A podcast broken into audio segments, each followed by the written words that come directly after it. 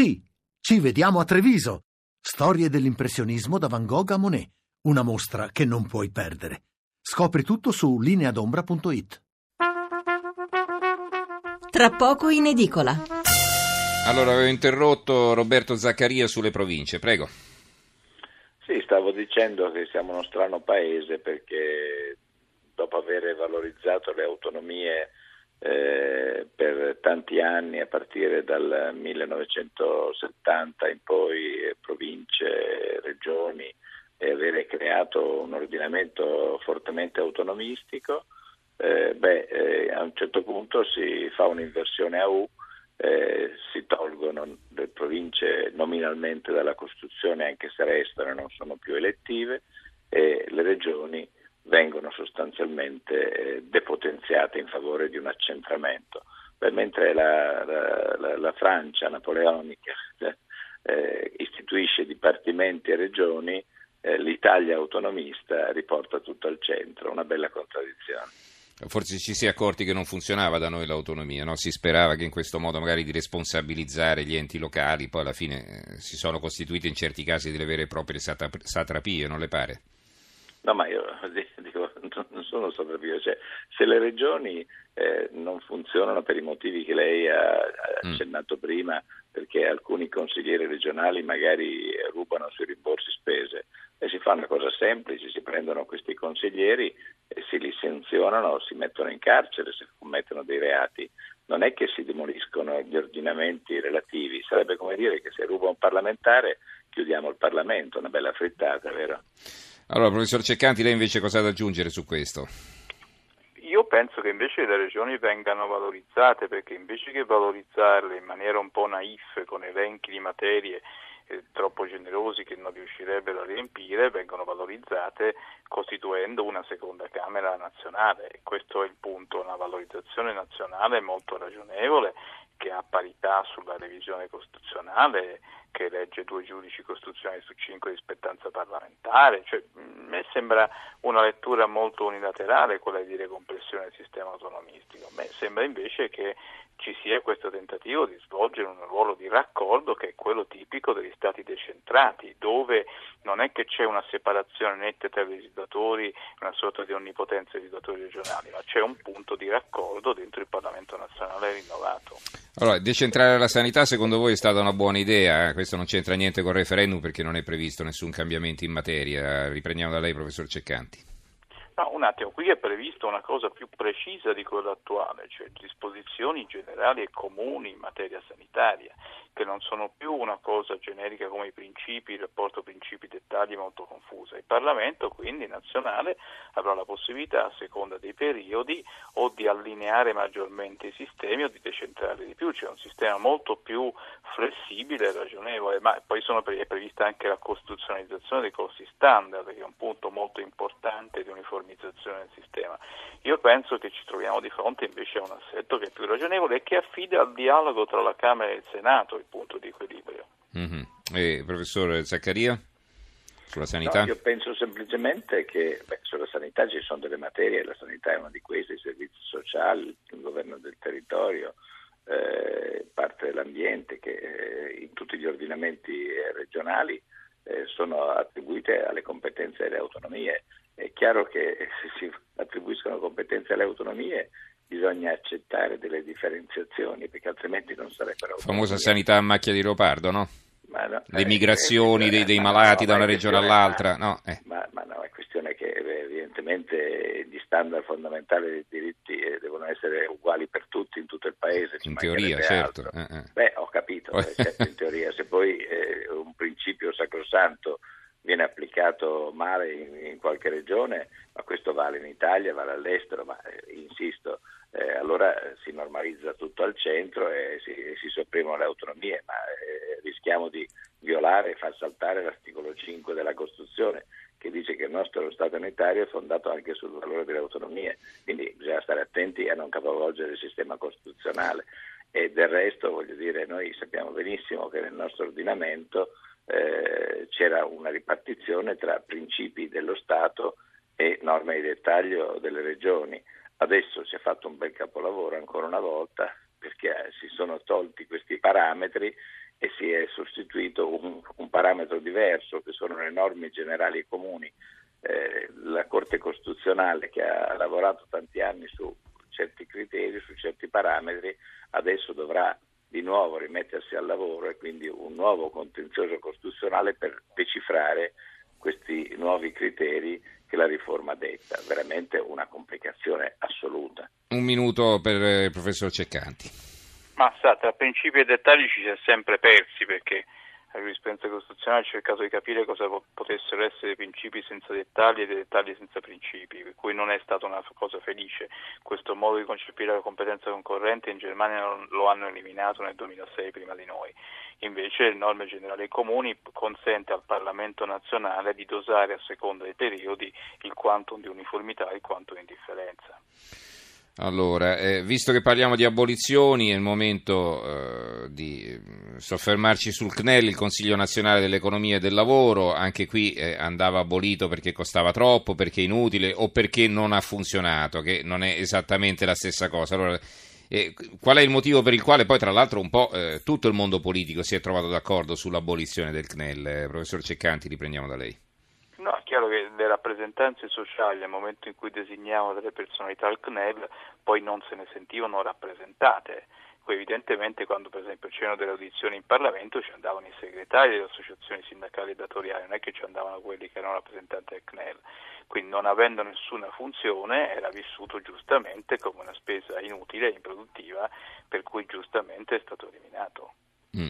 E eh, lei che ne pensa, professor Zaccaria?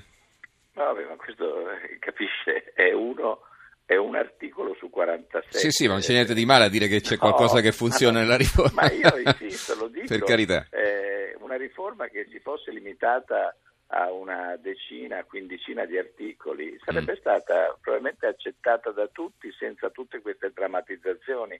Eh, ancora una volta, eh, eliminare il CNEL è stato diciamo, un compito giusto e un obiettivo mm, che si mm. condivide, ma eh, da qui a dire che uno può apprezzare tutte, tutti i pasticci che sono stati fatti in altre norme costituzionali, beh, il discorso è lungo. Vabbè, voglio, allora, intanto va bene, il professor Zaccaria ha parlato un minuto e mezzo in più eh, del professor Ceccanti, quindi lo recupereremo eh, strada facendo, voglio spezzare una lancia in favore del CNEL, sono andato a leggermi i bilanci, eh, costa 8,7 milioni di euro, eh, 4 milioni e mezzo servono per pagare i dipendenti, 3 milioni per mantenere la struttura Palazzo Rubine, quindi arriviamo a 7,5, eh, da, lì, da, da 7,5 a 8,7 c'è il resto.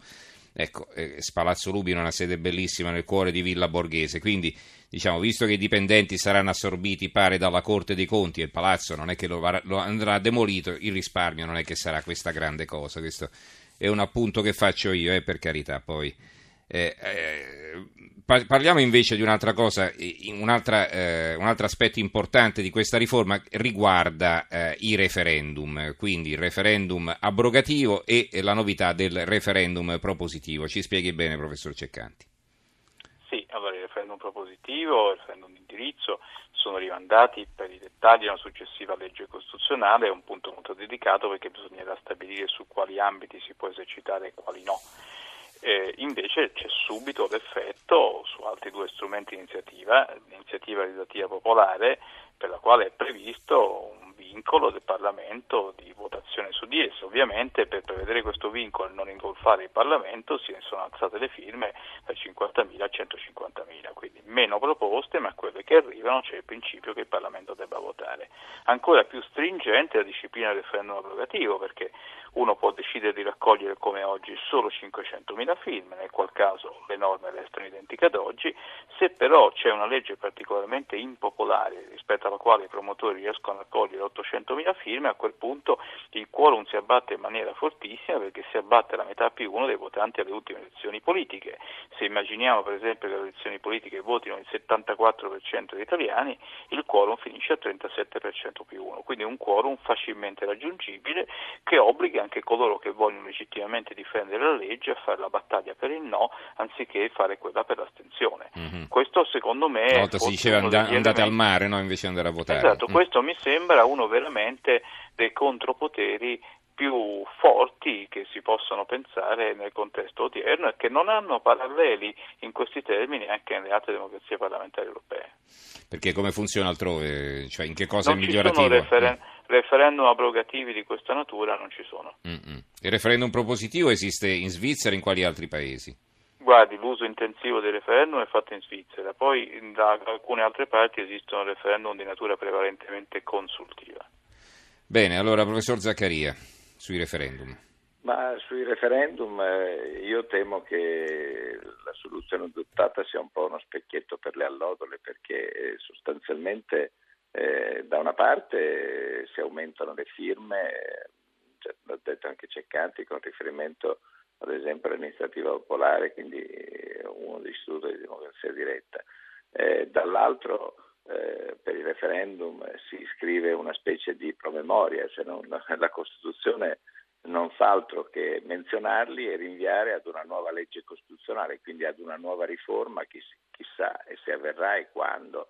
E poi la cosa eh, dell'abbassamento del quorum eh, di cui parlava Ceccanti eh, comporta un innalzamento poderoso delle firme. Eh, sui quorum eh, poi abbiamo avuto degli esempi recenti dove il governo, come le trivelle che tutti ricordano bene, il governo che in questo caso fa propaganda disperata per il sì, quell'altro caso ha fatto propaganda disperata per l'astensione. Beh, insomma, qui non sappiamo bene il governo da che parte sia. Mm-hmm. Allora, ehm, un'ultima, un'ultima considerazione, siamo all'una e un quarto, quindi concederemo i nostri ospiti, abbiamo esaminato con calma e con attenzione i principali aspetti di questa riforma e li ringrazio per la loro chiarezza e in conclusione diciamo anche se manca meno di un mese, manca un mese diciamo, e quindi un appello al voto in senso stretto e prematuro, eh, però penso possiamo ricordare rispettivamente le buone ragioni del sì e le buone ragioni del no. Allora professor Ceccanti lei ha eh, una quarantina di secondi in più da consumare, prego non dobbiamo tornare a votare per Camera e Senato in modo tale che maggioranze diverse possano mettere in pericolo anche addirittura all'inizio della legislatura e la prosecuzione dell'attività di governo. Non possiamo lasciare il titolo quinto così com'è perché il titolo quinto non è stabilizzato nella giurisprudenza costituzionale e senza una presenza forte dei consiglieri regionali in Senato avremo un conflitto che pesa moltissimo sulla vita del Paese ci dica qualcosa di più, se no non recupereremo mai.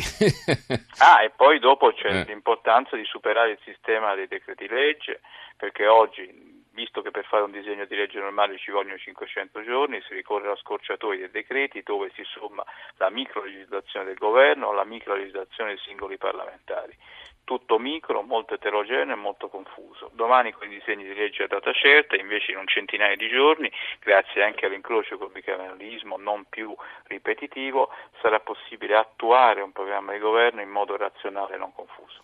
Quindi per lei si accorceranno anche i tempi nell'approvazione delle leggi, in sostanza? Cioè, o meglio, saremo, non saremo più costretti all'alternativa tra i 50 giorni di corsa dei decreti e i 500 giorni di estrema lentezza dei disegni di legge ordinaria. Ci assisteremo su un giusto mezzo ragionevole dei 100 giorni dei disegni di legge data certa.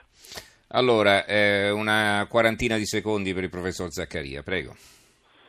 Ma eh, io ripeto lo stesso motivo conduttore, troppo governo in questa riforma eh, e troppo governo anche per la combinazione con la legge elettorale che praticamente eh, è pericolosissima perché attribuisce a chi ottiene semplicemente nel paese un 25, 27, 28% dei voti di avere il pieno controllo del, della Camera che vota, cioè della, della, Camera dei Deputati.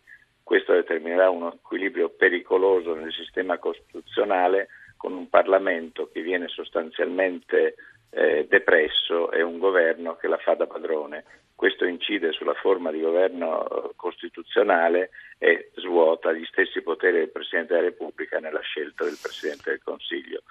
In mm. questo ci sono elementi pericolosi nel nostro futuro. Allora vi faccio un'ultima domanda perché non siamo riusciti a pareggiare i conti e la domanda riguarda eh, l'impressione che avete vu- avuto voi girando per l'Italia, cioè se la gente ha capito veramente, è riuscita a capire o siete riusciti voi a spiegare meglio i contenuti di questa riforma, professor Ceccanti. Innanzitutto però vorrei replicare sulla legge sì, sì, certo. che non fa parte della riforma costituzionale, nella riforma c'è solo una norma di garanzia che prevede che minoranze parlamentari possono ricorrere alla Corte, in ogni caso anche la legge vigente si pone su un piano pienamente democratico perché fa uno spareggio al termine del quale l'elettore è assicurato di poter decidere una maggioranza di governo, cosa pienamente congrua con le forme parlamentari più evolute dove l'elettore crea un continuum tra, la, tra, se stesso, la maggioranza parlamentare e il governo, quindi una fisiologia invece che si inserisce in un alveo di sensatezza e che evita scorciatoie oligarchi in cui gli elettori scelgono solo i singoli rappresentanti ma gli sfugge la cosa più importante, cioè il governo. Per il resto stiamo lavorando tutti quanti in quest'opera di educazione civica collettiva, non siamo solo noi, siamo in molti con punti di vista diversi e penso che con un ulteriore mese, ma basta un mese e non di più, riusciremo riusciremo anche a far capire a molti cittadini eh, le cose che giustamente vanno fatte capire. Quindi si riuscirà a votare con consapevolezza, dice lei alla fine, no? Io non sarà solo un voto pro o contro Renzi. Siamo varie, molte persone che stiamo utilizzando tutti i media e il rapporto diretto con i cittadini per spiegare sia le ragioni del sì sia le ragioni del no. Penso che un mese sia un tempo congruo per riuscire a raggiungere la grande maggioranza dei cittadini. Professor Zaccaria. Ma vede, lei ha controllato i nostri tempi in maniera così scrupolosa e quindi parla di par condicio, nel senso che eh, ci misuriamo con eh, equilibrio. Poi chi guarda quello che succede nei programmi radio, nei programmi televisivi, si rende conto che il governo in questo periodo eh, la fa da padrone, ha degli spazi televisivi e nei telegiornali enormi che arrivano fino al 50% del tempo. È un po' singolare se ci riflettete perché eh, il governo, che è il dominus di questa riforma, in realtà poi eh, come testimonial anche il Presidente del Consiglio del sì eh, compare in televisione tutti i giorni e fin troppo credo che l'Agicom, l'arbitro, sanzionerà questi comportamenti.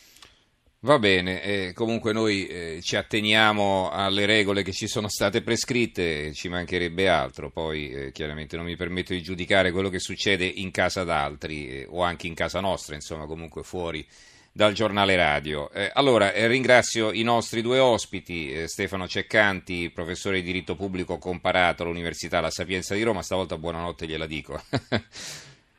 Grazie, a risentirci. Buonanotte. buonanotte. E buonanotte anche a Roberto Zaccaria che insegna diritto costituzionale all'Università di Firenze. Buonanotte anche a lei, a risentirci. Buonanotte, grazie, grazie mille, arrivederci.